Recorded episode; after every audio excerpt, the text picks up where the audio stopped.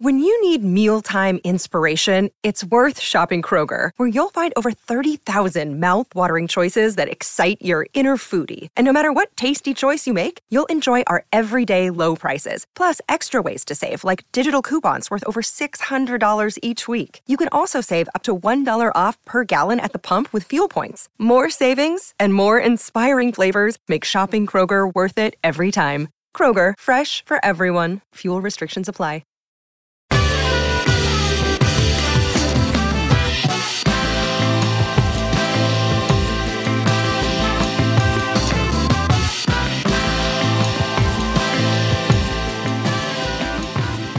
Hello, everybody. Hello, Financial Feminists. Welcome back. I'm so excited to see you.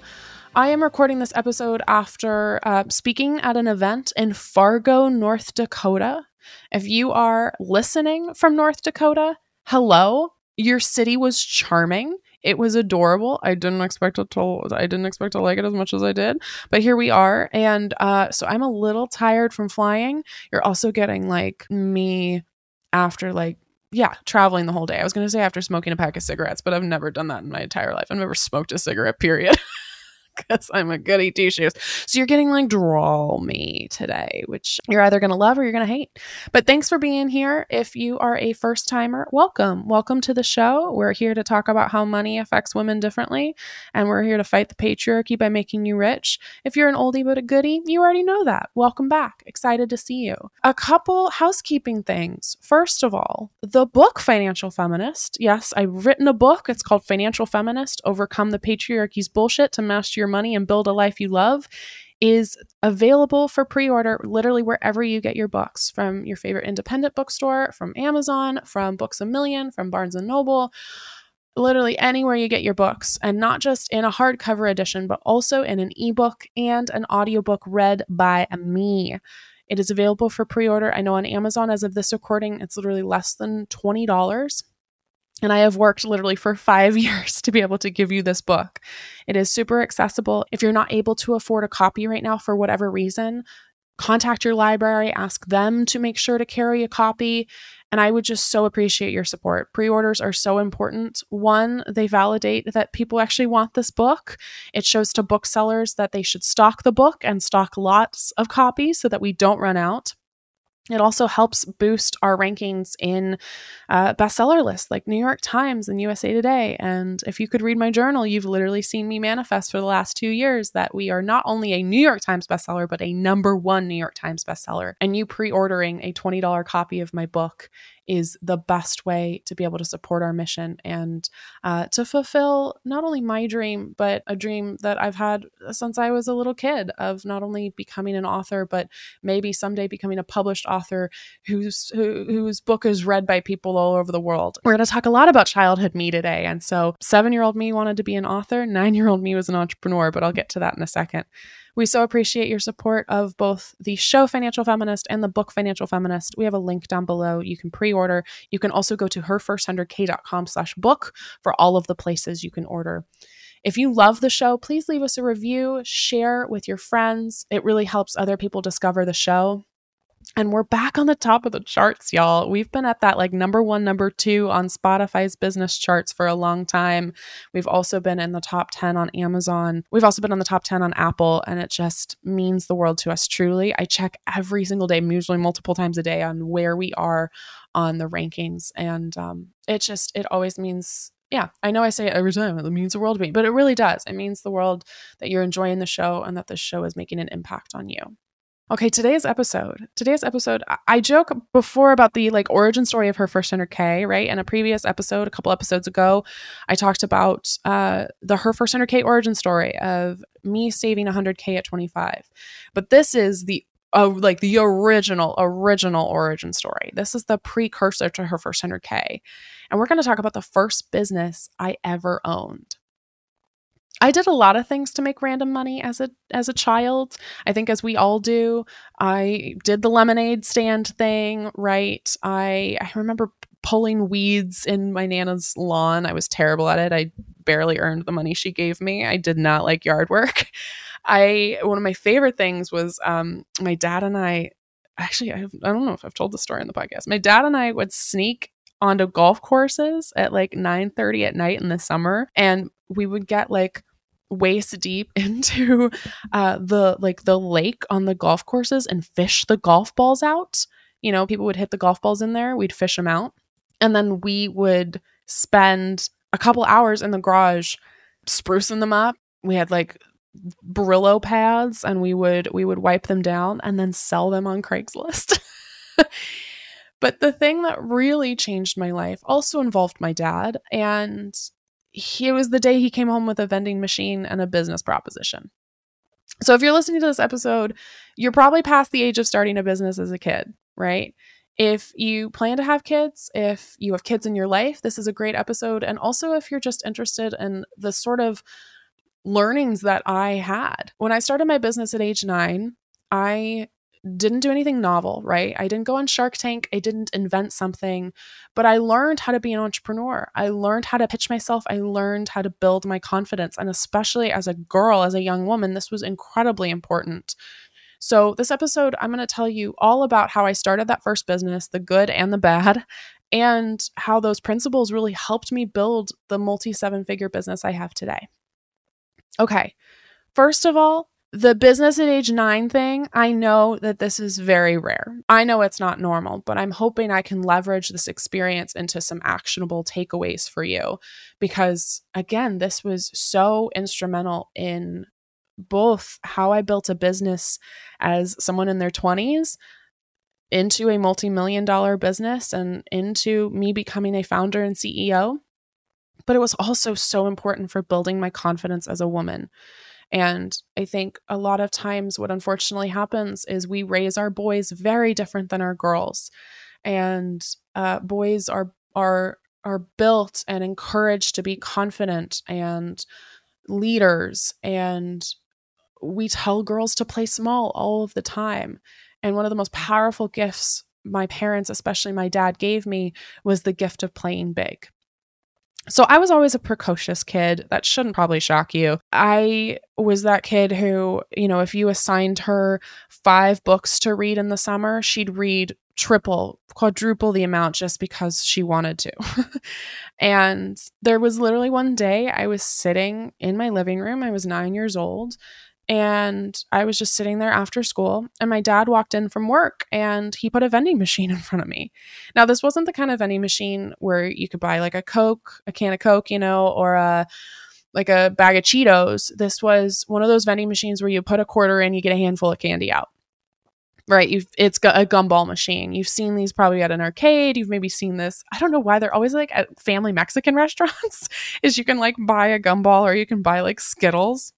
And he set one down in front of me and he looked at me in the eye. I still remember this like it was yesterday. And he goes, "Do you want to start a business?" And of course, nine-year-old me who's precocious as fuck and is just like so ready to go is like, "Yeah, sure, why not?" And what had happened was one of my dad's a salesman and one of his clients, one of his customers had all these vending machines he was trying to get rid of. And my dad bought the machine for a couple hundred dollars and basically loaned it out to me. And I paid him back over a long period of time. Now, the first lesson that I learned in running that business, I got so excited about this prospect of uh, making money and of, you know, picking out which candy was going to go in the machine. Now, I grew up in Tacoma, Washington. There was a bulk food store. It's out of business now. It was called Top Foods. Top Foods was like a kid's dream. It had that whole bulk section, you know, where you could get like dried bananas and then you could get like chocolate covered raisins and you could get, um, oh my gosh, I loved the like yogurt covered pretzels, right? And what happened was, I think it was either that night or maybe a couple nights later, I was like, oh my gosh, we have to buy things for the machine. We have to buy, we have to buy candy for the machine. And my dad, it, it was such, it, looking back, like it's such a good, a good, good way to teach kids about money. And Andy Hill on a previous episode talked about this as well, is my dad offered a piece of advice, which is like, hey, don't you think we should research it first? Don't you think we should review our options, right? Re- figure out which place has the cheapest candy. And I, I did not want to do that. I didn't want to research. I was too excited. And I was like, no, we have to go. And instead of telling me off or telling me no, my dad said, okay, let's go. So we went to Top Foods and we bought um, a bunch of product. And I remember we spent about seventy-five dollars. And at the time, seventy-five dollars was so much money. It was like, oh my gosh, so much money. And then a couple of days later, we just happened to be at Costco. We just happened to be at Costco as a family. And I found all of the same product. And my dad kindly pointed out to me, he was like, oh, see, we bought that at Top Foods. And it is three dollars cheaper here, right? Or it is, you know, you can get a lot more for a lot less money. And I had this moment that sunk in that I would not have learned had I not actually done it, right? Had I not actually gone and purchased the product, which was like, oh shit. Oh, okay. I should have researched, right? I should have listened to my dad, but I needed to figure that out myself. That was the first lesson I learned being an entrepreneur, was research is very important. And being impulsive is probably not a good skill to have, right? Impulsivity, excitement, right? Excitement's great, right? But it has to be curbed with smart research, smart decisions, and also listening to other people who may know more than you. So I started uh, my vending machine business with one machine. I think it took probably a year and a half to maybe two years to actually pay my dad back for that or- original investment. It was not a gift, it was a loan. And then I started building from there, and I ended up owning fifteen vending machines by the time I graduated high school. And after eleven years of owning my business, I actually sold it when I was twenty to a ten-year-old who also happens to be named Tori. And we will put, if if you're seeing this on the video, we will literally put a photo of her right here. She looks like me. She could be my younger sister. And I'll talk more about the power of mentorship and entrepreneurship later in this episode, but like absolutely crazy how this world works. Absolutely nuts.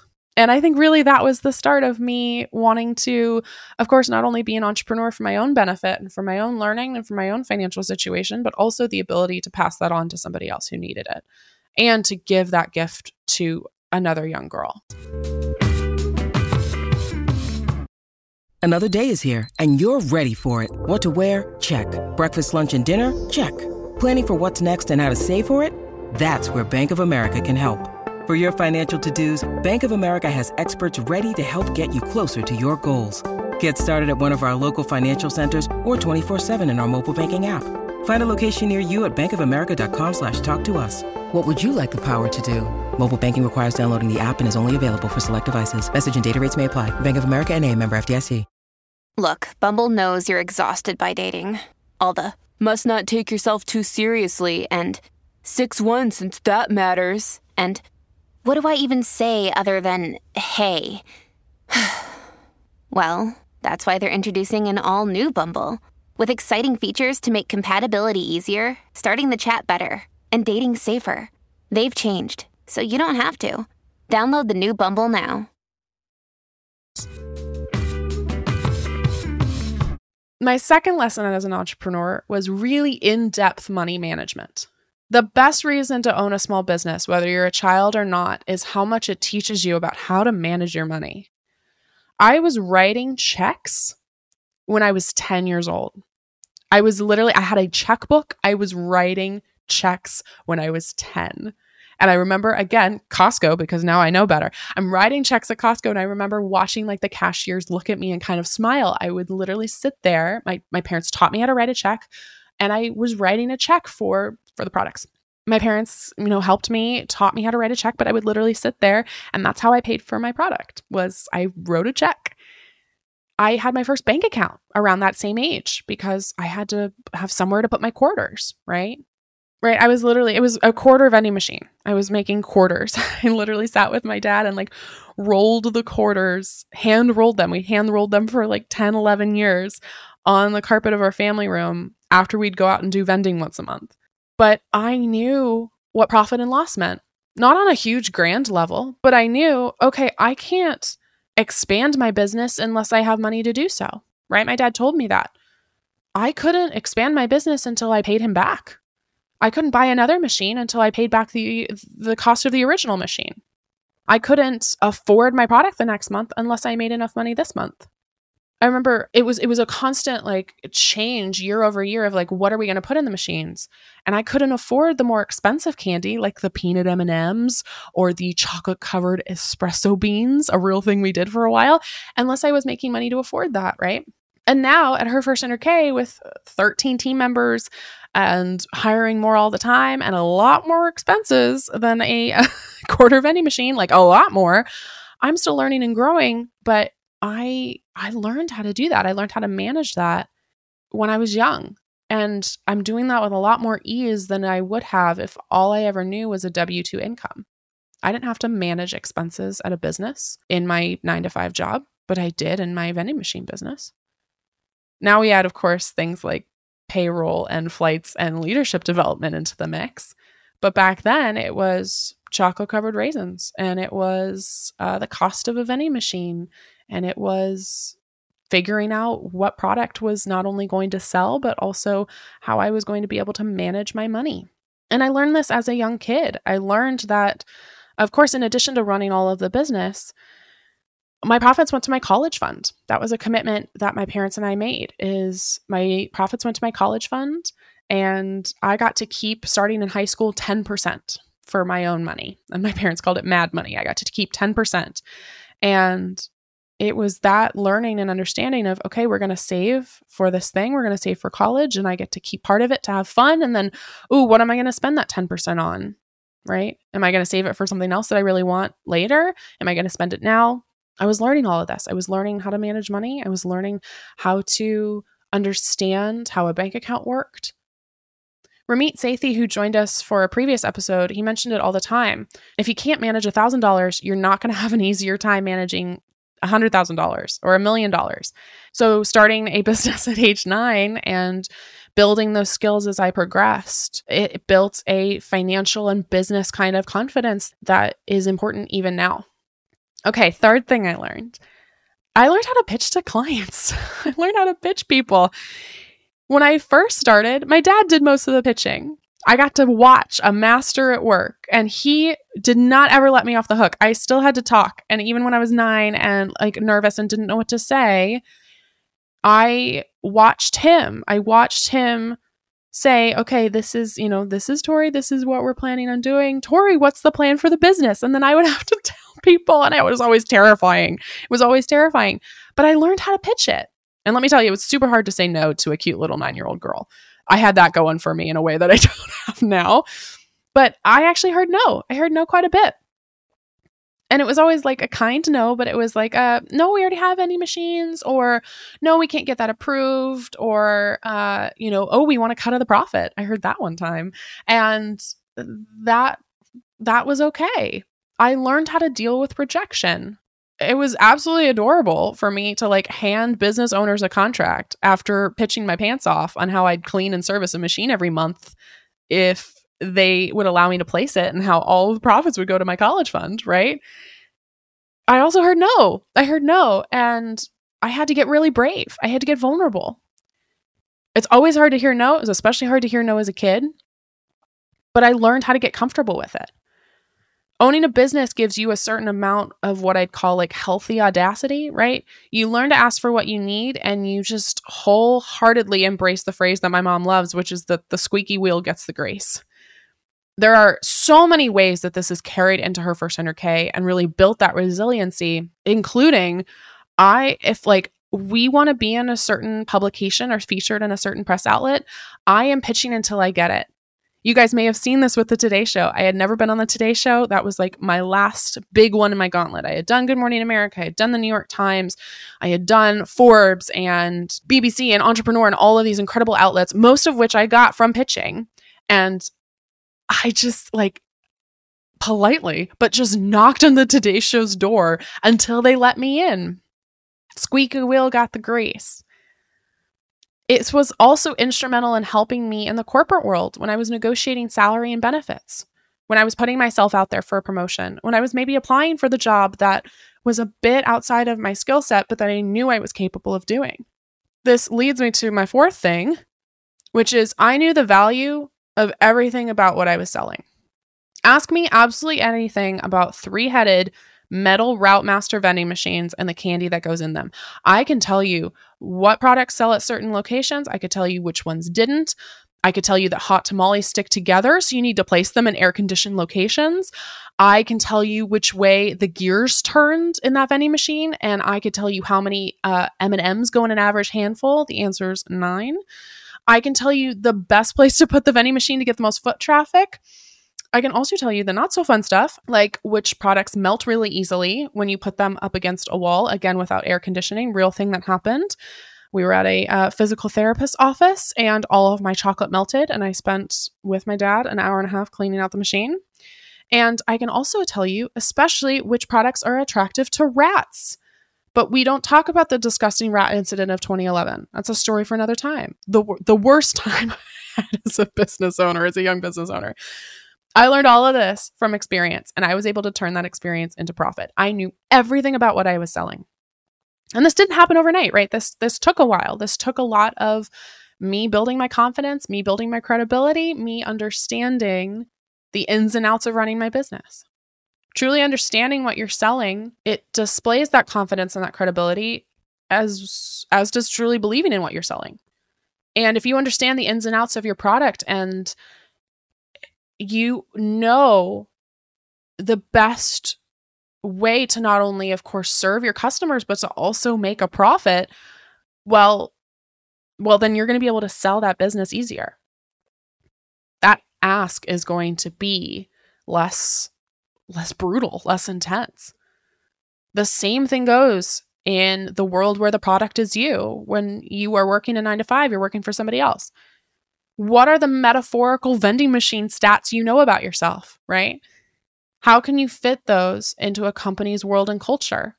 How can you use your skills and all of those stats you know in order to be successful, in order to better the company, right? All of the things I just listed.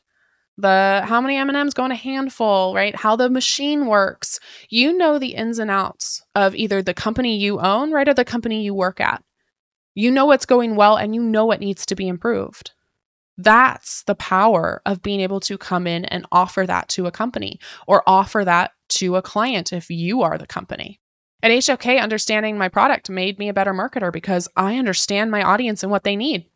The research I do now is geared towards understanding systemic racism and sexism, inequity and inequality, and so many other factors that make money different for women, for people of color, other minority groups. I also know how best to show up for my team members. I know their strengths and weaknesses. I know what our community needs. I know who our community is. We literally have a customer persona at Her First one hundred K. Her, her name's Jennifer. She's twenty-nine. She lives in New York. She makes about seventy thousand dollars a year. Her favorite show is Schitt's Creek. She votes Democrat almost always. I would argue really always.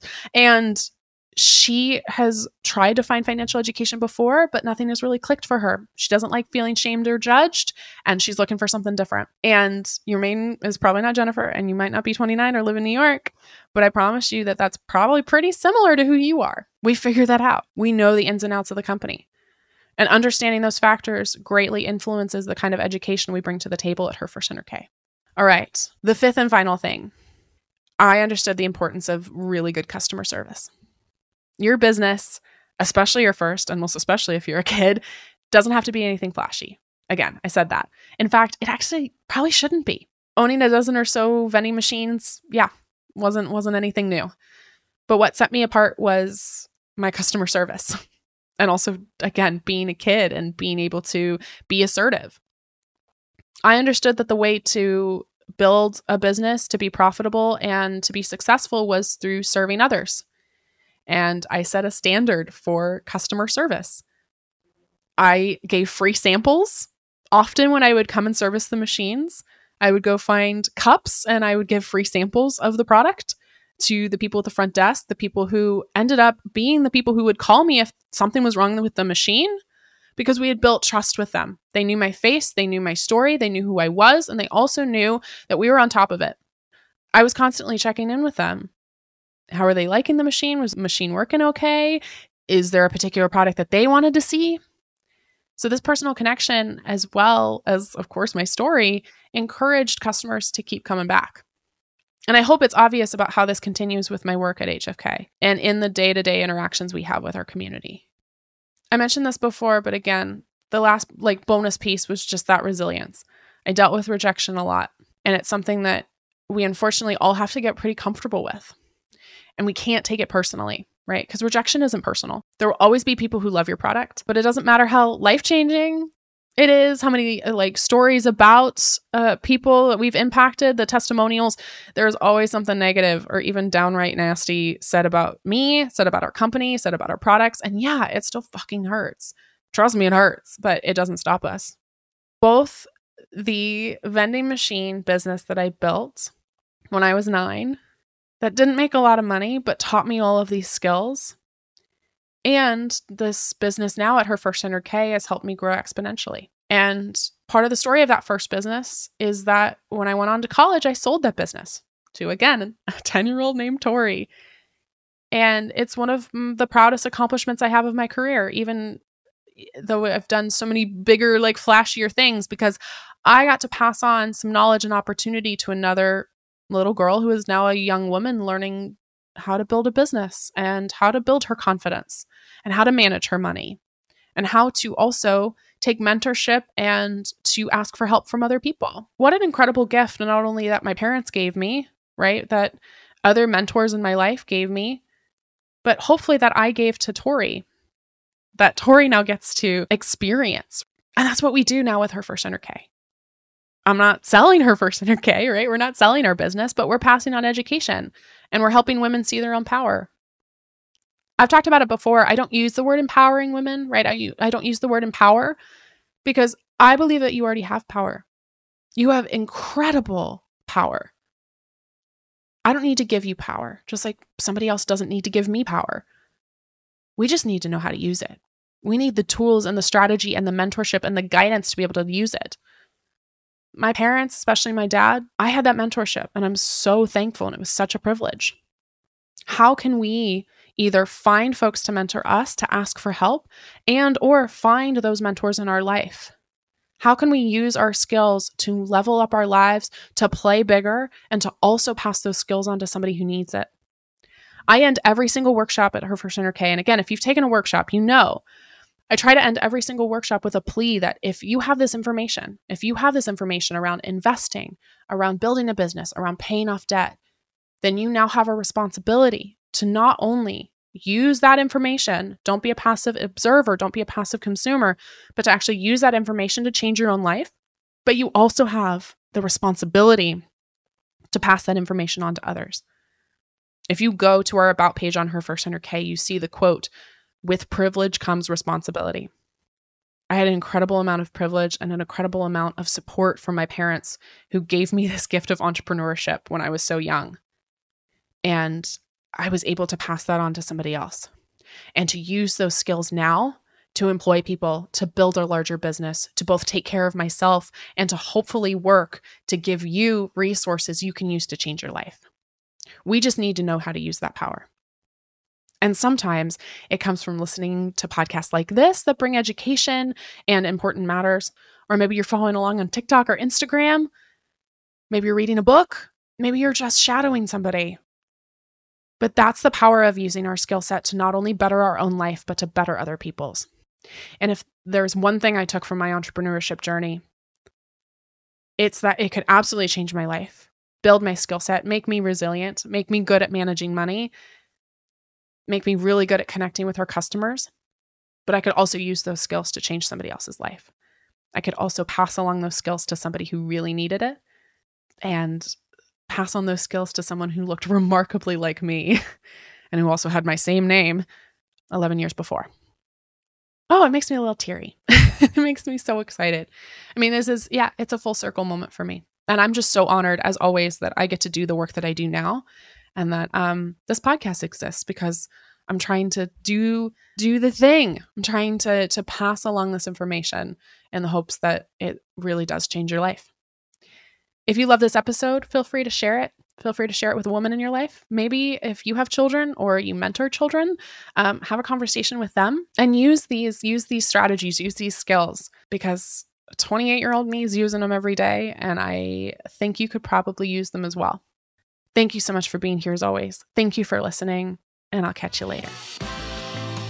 Thank you for listening to Financial Feminist, a Her First one hundred K podcast. Financial Feminist is hosted by me, Tori Dunlap, produced by Kristen Fields, marketing and administration by Karina Patel, Olivia Koenig, Sharice Wade, Alina Hilzer, Paulina Isaac, Sophia Cohen, Valerie Oresco, Jack Koenig, and Anna Alexandra. Research by Ariel Johnson. Audio engineering by Austin Fields. Promotional graphics by Mary Stratton. Photography by Sarah Wolfe. And theme music by Jonah Cohen Sound. A huge thanks to the entire Her First one hundred K team and community for supporting the show. For more information about Financial Feminist, Her First one hundred K, our guests, episode show notes, and our upcoming book, also titled Financial Feminist, visit her first one hundred k dot com.